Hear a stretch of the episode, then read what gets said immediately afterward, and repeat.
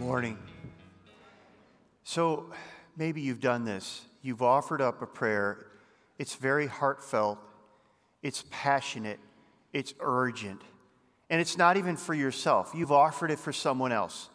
You're praying for them, you're pleading with God, you're calling out, and you're just saying, Lord, help.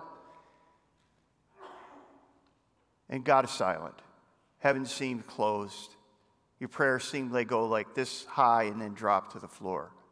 Have you been there? Have you struggled with that? those are the times where we have to decide what do we think about God and what do we think about what the New Testament says and what Jesus says about prayer and asking for things. And there's a lot of confusion, and I'm not going to clear it all up this morning. But what I want to do is I want to talk about those times where you're praying to God and it seems like heaven is closed, God is silent. And the question I want to answer this morning is why doesn't God answer prayer? Why doesn't He? Uh, so, if you would, turn to your Bibles to the book of Acts, Acts chapter 12. And uh, you may be here and you say, well, where's the book of Acts? Well, it's in the New Testament. Matthew, Mark, Luke, and John hold the horse while I get on. And Acts is right after that. So it's just an easy way to remember the order of the gospel. So, Acts chapter 12, I want to start reading. And as we go through this passage, I'm going to just make some comments as we move through it and just talk a little bit about it. Acts 12, 1. It was about that time that King Herod arrested some who belonged to the church, intending to persecute them. He had James, brother of John, put to death with the sword. And when he saw this met the approval, with the approval of the Jews, he proceeded to seize Peter also. This happened during the festival of unleavened bread. Let's just stop there. So, what's going on here is Herod has just put James, the brother of John, he was one of the apostles, one of the first early church leaders, and he put him to death by the sword. And he did this to please the Jews. Now, when, when we talk about Jews here, he's not talking about anyone who is a Jew or anyone who's a Hebrew. That's not what he's talking about. He's talking here about the religious leaders, the same Jews that Jesus came into problems with, the religious leaders, the scribes, the Pharisees, the, you know, all that group. And you say, well, why are they all upset? Well, here's why they're upset. And we've looked at it in the last couple of weeks because now Gentiles are being included in this new movement that they call the church, or the, they're called Christians. Now, Gentiles are Christians. And so the religious leaders, the religious leaders, the Jews, were very not happy about that. In fact, they would call the Gentiles dogs. Oh, now, not, don't think of American puppy, dog, cute, you know, cuddly. And that's not what we're talking about. It was a pejorative term. It was used to meant to, it was to say you're not even, we don't even know whether you're human. We don't know, you're, you're just worthless. You, and, and so they're being included. So Herod sees this, and Herod is kind of give, you know, Rome is leading, and then you have the religious Jews who are leading. And so to keep peace, he sees this is pleasing to them, and if it makes his life easier, so much more. So he decides to grab Peter. Okay? That's the context of what's happening. All right, so he's going to arrest Peter. Jump back into the passage now. After arresting him, that's Peter, he put him in prison, handing him over to be guarded by four squads of four soldiers each. Herod intended to bring out uh, bring him out for, for public trial after the Passover. So Peter was kept in prison, but notice the church was earnestly praying to God for him. Now remember that because we're going to come back to that. So Peter is seized, he's placed into prison. We're going to see that he's really kind of guarded. He has four guards at all times. Two are on either side of him. There's a couple of ra- uh, by the you know outside the prison guarding him, and they're they are on uh, six-hour shifts. Four guards shift. The four guard shift in and out every six hours. So he's you know this is 16 guards. This is a big deal because Peter has a way of kind of breaking out of prisons. Okay, and so this is what happens. And the church is earnestly praying for him. Now let's jump back into the text. The night before Herod was about to bring him to trial, by the way, he had no defense and he wasn't going to live through this Peter was sleeping between two soldiers, bound with two chains, and sentries stood guard at the entrance. Suddenly, an angel of the Lord appeared, and a light shone in his cell. He struck Peter on the side and woke him up. Quick, get up, he said, and the chains fell off Peter's wrists. Then the angel said to him, Put on your clothes and sandals. And Peter did so. Wrap your cloak around you and follow me. The angel told him, uh, Peter followed him out of the prison. He, but he had no idea what the angel was doing and what was really happening. He thought he was seeing a vision. Uh, they passed first, the first and second guards, and came to the iron gate leading to the city. It opened for them by itself, and they went through it. When they had walked the length of one street, suddenly the angel said to him, left him. Peter came to himself and said, Now I know without a doubt that the Lord has sent his angel and rescued me from Herod's clutches and from everything, notice the Jewish people, that's speaking of the community, the Jewish people were hoping would happen. So P- Peter's release from prison is miraculous, okay? The two guards don't wake up, but he, the angel's got to poke Peter to wake him up, right? Come on, wake up. get your sandals on, get your cloak on. He's bound by probably both wrists with chains. They fall off. He goes out to where there's supposed to be other couple other guards. They're not around. They, they leave the prison. They come to a gate which opens up. Peter thinks this is all a vision. He doesn't know what to make of it.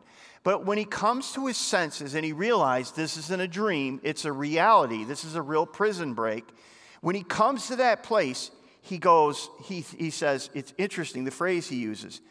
Uh, he basically uh, said, essentially, if you could say, well, that was surprising. Nobody expected that. People are going to be surprised by that because they didn't see that one coming. They all thought I was dead, right? And so um, this is where the story gets funny. I think it's humorous. I think it's hilarious. Uh, jump back in. So he's out, the angel's gone, he realizes it's not a dream, and he's free. When this had dawned, when this had dawned on him, he went to the house of Mary, the mother of John, also called Mark, uh, where many people had gathered and were praying. Peter knocked at the outer entrance, and a servant named Rhoda came to answer the door. When she recognized Peter's voice, she was so overjoyed, she ran back and opened it and exclaimed, Peter's at the door. Now, you would expect that people who are praying for Peter's release in a prayer meeting, when they're interrupted with the answer to their prayer, they would go, Praise the Lord, praise the Lord, praise the Lord. Not, you're nuts, you're nuts, you're nuts. Right? I mean, what were they praying for? Lord, just be with Peter, you know? No, they, they were praying for his release. There he is, he's at the door. God delivers him to the prayer meeting, okay? they, they go, You're out of your mind, they told her. When she kept insisting that this was so, they said, It must be an angel. Now, what they're saying here is, He's already dead. And this is his angel coming to visit us. They thought for sure he was dead. We'll talk about why they're thinking this way. When she kept insisting that it was so, meanwhile, Peter's knocking at the door. when she kept insisting, uh, when Peter kept knocking, and when the door opened, they saw him, they were astonished. Peter motioned with his hand for them to be quiet, and he described how the Lord had brought him out of the prison. Tell James and the other brothers and sisters about this he said, and they, they then he left for another place. So the believers had gathered at the home of Mary, and it, it, it, what, what Luke is doing here, and Luke wrote the Gospel of, or wrote the book of Acts. Um, he also wrote the Gospel of Luke, and so this is like the second volume of that. But what, what Luke is showing us here is, and he points this out because it's just kind of one of those details you go, well, why are you telling us this? Well, you're going to see in a couple chapters, Paul and Barnabas are going to go on a missionary journey, and they're going to take a young man named John Mark. Well, this is the John Mark they're going to take with them, okay? And his mother, Mary, had owned the house where the prayer meeting was taking place. So the servant girl comes and recognizes his voice. In excitement, she leaves Peter outside, and uh, Rhoda uh, interrupted the prayer meeting. Um, again, they're praying for the release of Peter, but they think she's crazy. You've never done that, right? Where you've prayed for God's answer and He gives you even more than you believe. Oh, that, oh it's true. He answered your prayer. But I want to talk about, I want to just say a couple of things about prayer to kind of put it in perspective because I think we need to hear that. Uh, what are some lessons we can learn about prayer from this passage here? The first one is this you're not going to like it. Sometimes God says no. Sometimes God just says no. He, it doesn't mean he hasn't answered. He has answered. He just said no. Did you notice verse 12? What, what happened to James? Or what did you, did you, see that verse? Excuse me, verse verse two. Did you, ha- did you happen to see that? Let me let me read it for you. Herod had James, the brother of John, put to death with a sword. Uh, do you think the church was praying for him? Right? Absolutely. What happened? Now, let's be clear what happened to him because the text just kind of just jumps over that because that's not the point. What we want to focus on, what we often focus on, is the miraculous answer that God gives us to our prayers, right? And we hear about them. Books are written by them. People go and they, they go from church to church to church and they give testimony of how God miraculously answered their prayer. It's a Peter deliverance. God brought him out, his chains fell off, he, the angel led him out, the gates were open, he comes to the house, it's miraculous, it's amazing. But in verse 2, they were praying the same prayer. And what happened? Herod took his head off. That's what it means. He killed him with a sword. Well, how do you kill with somebody with a sword? Over the last 15 to 20 years, you've seen people lined up by ISIS. And you've seen videos where they have a sword and they just take their heads off. That's what we're talking about. Is it any wonder that when they're praying for Peter's release and they've prayed for, for, for this, this other brother, they prayed for him, and God said no? Is it any wonder that Peter can't imagine that he's safe, that he's outside the jail because he knew what happened to James. This raises a really important issue about prayer. Sometimes God says no. Sometimes God says not yet. We're not always in tune with God's plan or in sync with his timeline. Some of you have prayed for a miracle You've prayed for uh, people around you that you love and care about. And you've prayed, God, just answer this prayer. Just this is a good prayer. And this is where your faith gets exposed. This is where the rubber meets the road for your faith. This is where you have to decide whether you're going to trust God or not. Because sometimes God is going to say no. Maybe you're there right now. You're in the middle of a battle right now, and you've been praying, and God hasn't answered. Or at least he hasn't given you the answer that you, you want. You're looking for a Peter, and he's giving you a James. You know, you read the book of Job in the Old Testament, and it's an interesting book because Job loses his family, he loses his wealth, he loses his health.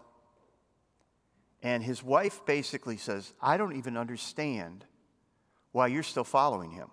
And this is what it says. Write this reference down. This is Job ch- chapter 2, verse 9. His wife said to him, Are you still maintaining your integrity? Curse God and die. He replied, You are talking like a foolish woman. Shall we accept good from God and not trouble? And later on, basically, Job says, He says, Though he slay me, yet I will trust him. It's hard to do, isn't it? It's hard to trust God when you don't understand. It's hard to trust God when you don't you can't make sense of it. It's hard to trust God when your prayers go unanswered. And they're prayers for people you love, and they're, they're, or, they're, they're, they, they're not out of the realm of, of good asking, but it's still silent. By the way, the one thing that Job was, was waiting for or asking for was just to have an audience with God. By the way, if you feel alone, there's probably uh, Job is somebody who is right there with you because even his friends, when they came, basically said, Job, what'd you do to tick God off? Well, Job finally does. If you read through the end of the book, Job finally does have an audience with God. And, and, and, God says, Well, who is this that darkens my presence? Who is, who is, were you here when I laid the foundations of the earth? Were you here when I said to the oceans, Come this far and come no further? And Job says, Shut my mouth. What was I talking about? What was I thinking?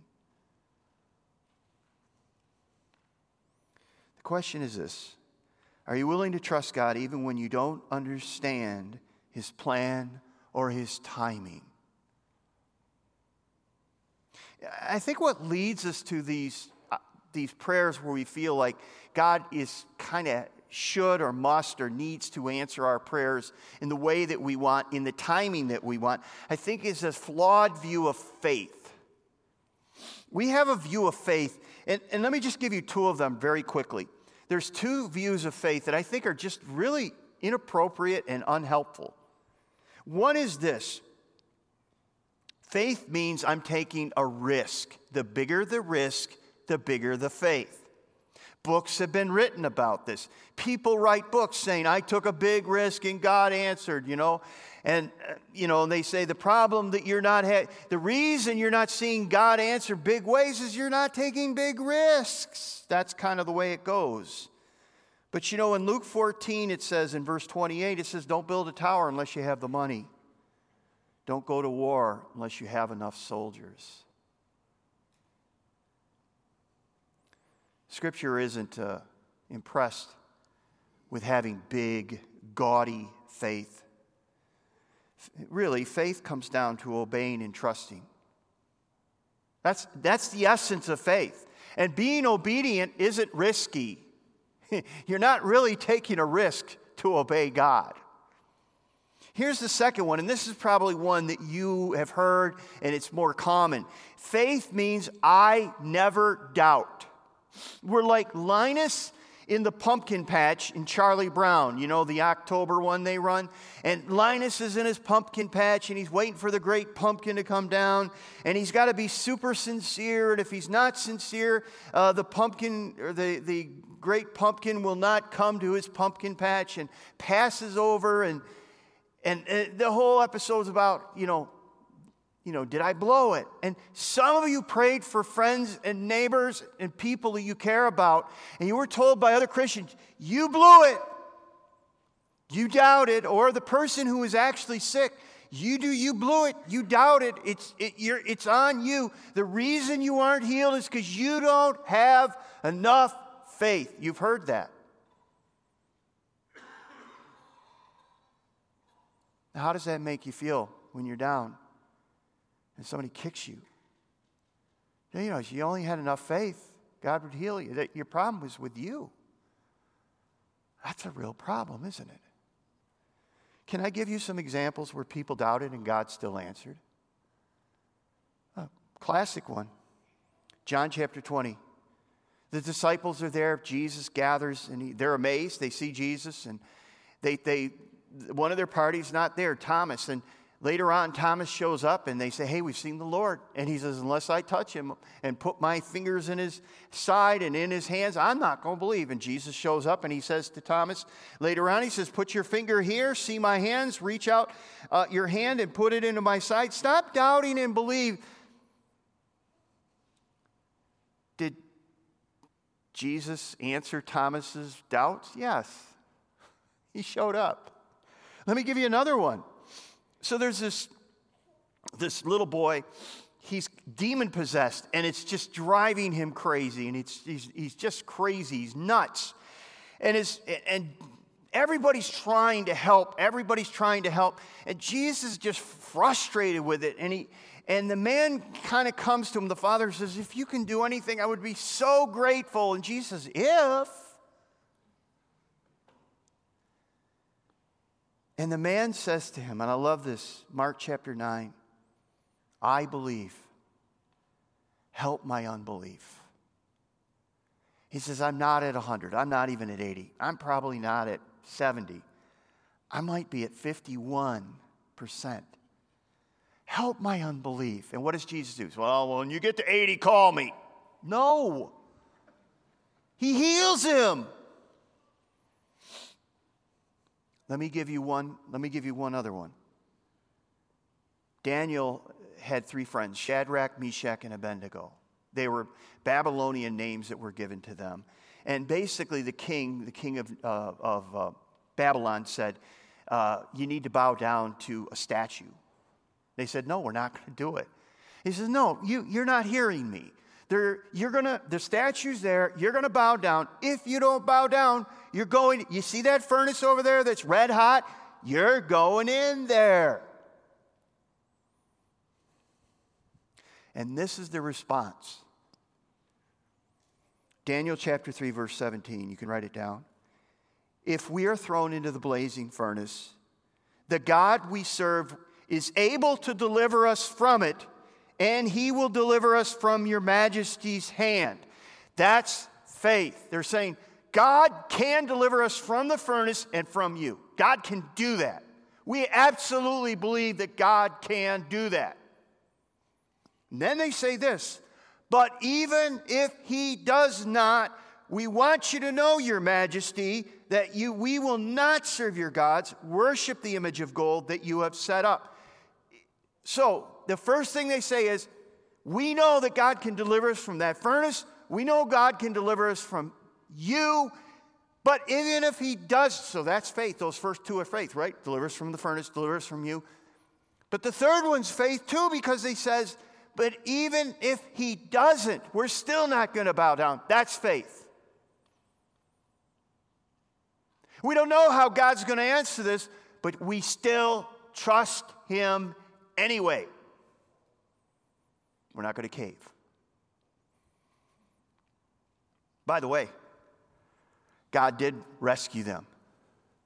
They, got, they didn't bow down, they got thrown in the furnace.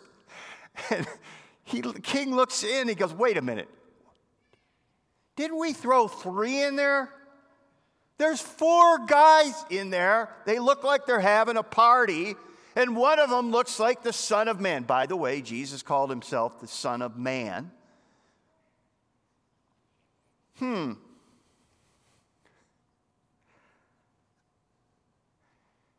When you're offering up those sincere, desperate prayers to God, and you feel like heaven is closed and God doesn't care, do you understand that Jesus has gone to the cross and Jesus is in the furnace. He's in the dark valleys. He's right there with you. He hasn't left you, He is with you. But sometimes God has to say no. Now, in this case, he, he, he rescues him. So Rhoda brings the news, and these are the believers. They say, You're crazy. Why weren't they expecting God to answer the prayer? Because they had heard about, they had seen James. They probably buried him. So they go, Well, that didn't work.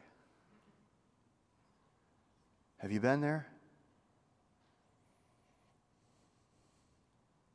Sometimes what we do is we ask God to answer our prayers in a certain way. God, you have to do it this way. If you don't do it this way, I had a number of times in my life where I prayed a prayer and I said, God, this is the only way I, I see you can work. God goes, Matthew, come on, knock it off. I have a billion ways that I can answer this. I may not choose your way. You have to be okay with that. Here's what I found don't listen to people who say, you know what, the reason God didn't heal you, the reason God's not answering your prayer is because you don't have enough faith. God meets you in your doubt. He met Thomas in his doubt. He met this man in his doubt. He met Shadrach, Meshach, and Abednego, and they didn't have doubt. He met them, though. He met them in the furnace. Party in the furnace. Here's the point faith is trusting God even when you don't understand. That's hard to do, it's easy to say. Here's the second one. We'll go through this point rather quickly. It's not how you pray, it's to whom you're praying. Oftentimes we get so caught up in did I say it right? Did I, you know, you know, if I have to have it perfect. I was raised in a tradition that was kind of like this. You pray this way and this many times and at this place and with this, and this person will tell you what to do. And when you do that, then God will hear you. So you got to go to a certain place at a certain time, offer a certain prayer. And Jesus said this. This is a Sermon on the Mount. It's an interesting passage. And Jesus says this When you pray, do not keep babbling like the pagans, for they think they will be heard because of their many words. Do not be like them, for your Father knows what you need before you ask Him. In other words, He says, Don't babble like pagans. God already knows what you need. So you say, Why pray? Because it's pleasing to Him and it's important to us. It's our way of unloading to God, and we need to do that. I tell you what, there are times where I struggle, I'm struggling in my life, and I sit down and I pray, and what I found is I've just taken a backpack of worry off my shoulders. Because I know God is, I'm carrying something that's His. But the, Paul tells us that we're praying to our Father in heaven. Look at what he says. Romans 8 15, he says, The Spirit you receive does not make us you slaves so that you live in fear again. Rather, the Spirit you receive has brought you about your adoption to sonship. And by him, by the Spirit, we cry, Abba, Father. The Spirit himself testifies with our spirit that we are God's children. You're praying to your Father in heaven who loves you who loves you enough to send his son Jesus, and Jesus loves you enough to give his life for you. As a parent, you understand this, right? As a grandparent, you understand this. Your children come to you and they ask you for something, right? Your, your six year old comes to you and says, Mom, Dad, I want a machete. And you go, Well, that's an interesting choice. Tommy, run. because, and you go, you go, okay, so I want to be a good parent. I'm trying not to say no every time to my kids, but there's sometimes it's really important and good to say no. And so you say, you know, I'm sorry, we're not going to have to let that go. You don't say, because I know what you're going to do with it. You're going to take Tommy's arm off, or you're going to you're going to do stupid things. You're going to cut yourself up, and I'm going to be visiting the emergency room. That's not going to happen. Now, you can't say all that, but you just say, honey, honey, no. And he's going to say, why? And you say, because you're dangerous with things like this? You don't know how to handle it? And you, I've seen parents trying to do that, and no, I'll be careful and, and all this. No, and, and they just finally come to the, no, I said no, and that's it, you know. But here's the thing there are times where you say no to your kids. Why? Because you have a different perspective, because you see implications.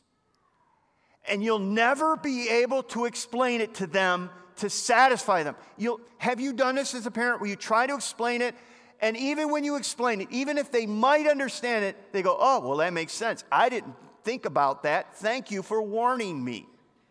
They don't do that. They just say, I hate you. You're never giving me anything I want. You're a horrible parent, right? And that and I think about that as a parent and as a grandparent, and I think my prayers are the same way. I'm saying to Almighty God, who loves me, and He says, No, or he says, Not yet or not now. I said, what are you, What's wrong with you? Have you been there? We're told, though, in Matthew, never to give up praying. Jesus says, Ask and it will be given to you, seek and you will find, knock and the door will be open to you. For everyone who asks, receive, and the one who seeks finds, and the one who knocks, the door will be open. Now, again, please understand, and we know this is clear. Jesus is not saying, every time you ask, I'm going to answer. Every time the door, you know, I'm not going to give you everything you want, you know. And notice what he says. Which of you, because he, he proves that point here. Which of you, if your son asks for bread, you'll give him a stone? Or if he asks for a fish, you'll give him a snake. Here's the problem. We don't ask for, we, we don't ask for bread, we ask for a stone. And we don't ask for a fish, we ask for a snake. And sometimes God says, no. Here's what I'll do instead of a stone, I'll give you bread. Instead of a snake, I'll give you a fish. If you then, though you are evil, know how to give good gifts to your children, how much more will your Father in heaven give good gifts to all who ask him? You know what he's saying there? Jesus is saying the Father has your back. The, the Father will protect you from yourselves. The Father will say no sometimes, and He will take abuse. And some, I've heard a number of people say, I prayed to God for the healing or for this or for that, and God didn't answer my prayer, and I walked away. You walk away like an angry child. But Jesus says, keep on praying, keep on seeking, keep on asking. So, what, what do we learn from this? Sometimes God says yes. Peter's miraculous prison break. it even stunned Peter, stunned the prayer meeting. Sometimes God says no. James' encounter with Herod when he took his head off. Sometimes God says, Not yet. But here's what it comes down to. In the end, you have to believe that God is just, God is sovereign, and God is good. And the lesson of Job is God is sovereign.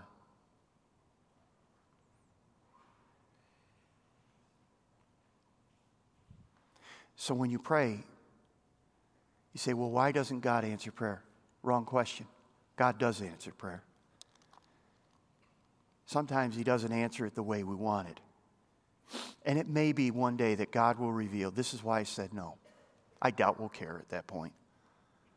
But if we knew and if we could understand and we could see from God's perspective, because that's kind of what happened when God opened the, the, the, the viewfinder for, for Job.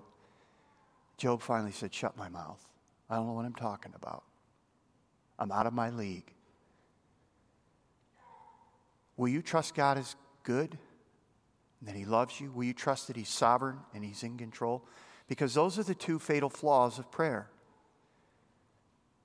If you can't trust that He's good and if you can't trust that He's sovereign, then it's really hard to pray.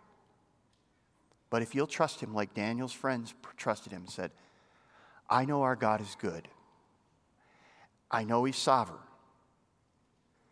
And even if things don't turn out right here on earth, we're not going to give up trusting Him because we don't see everything like He does.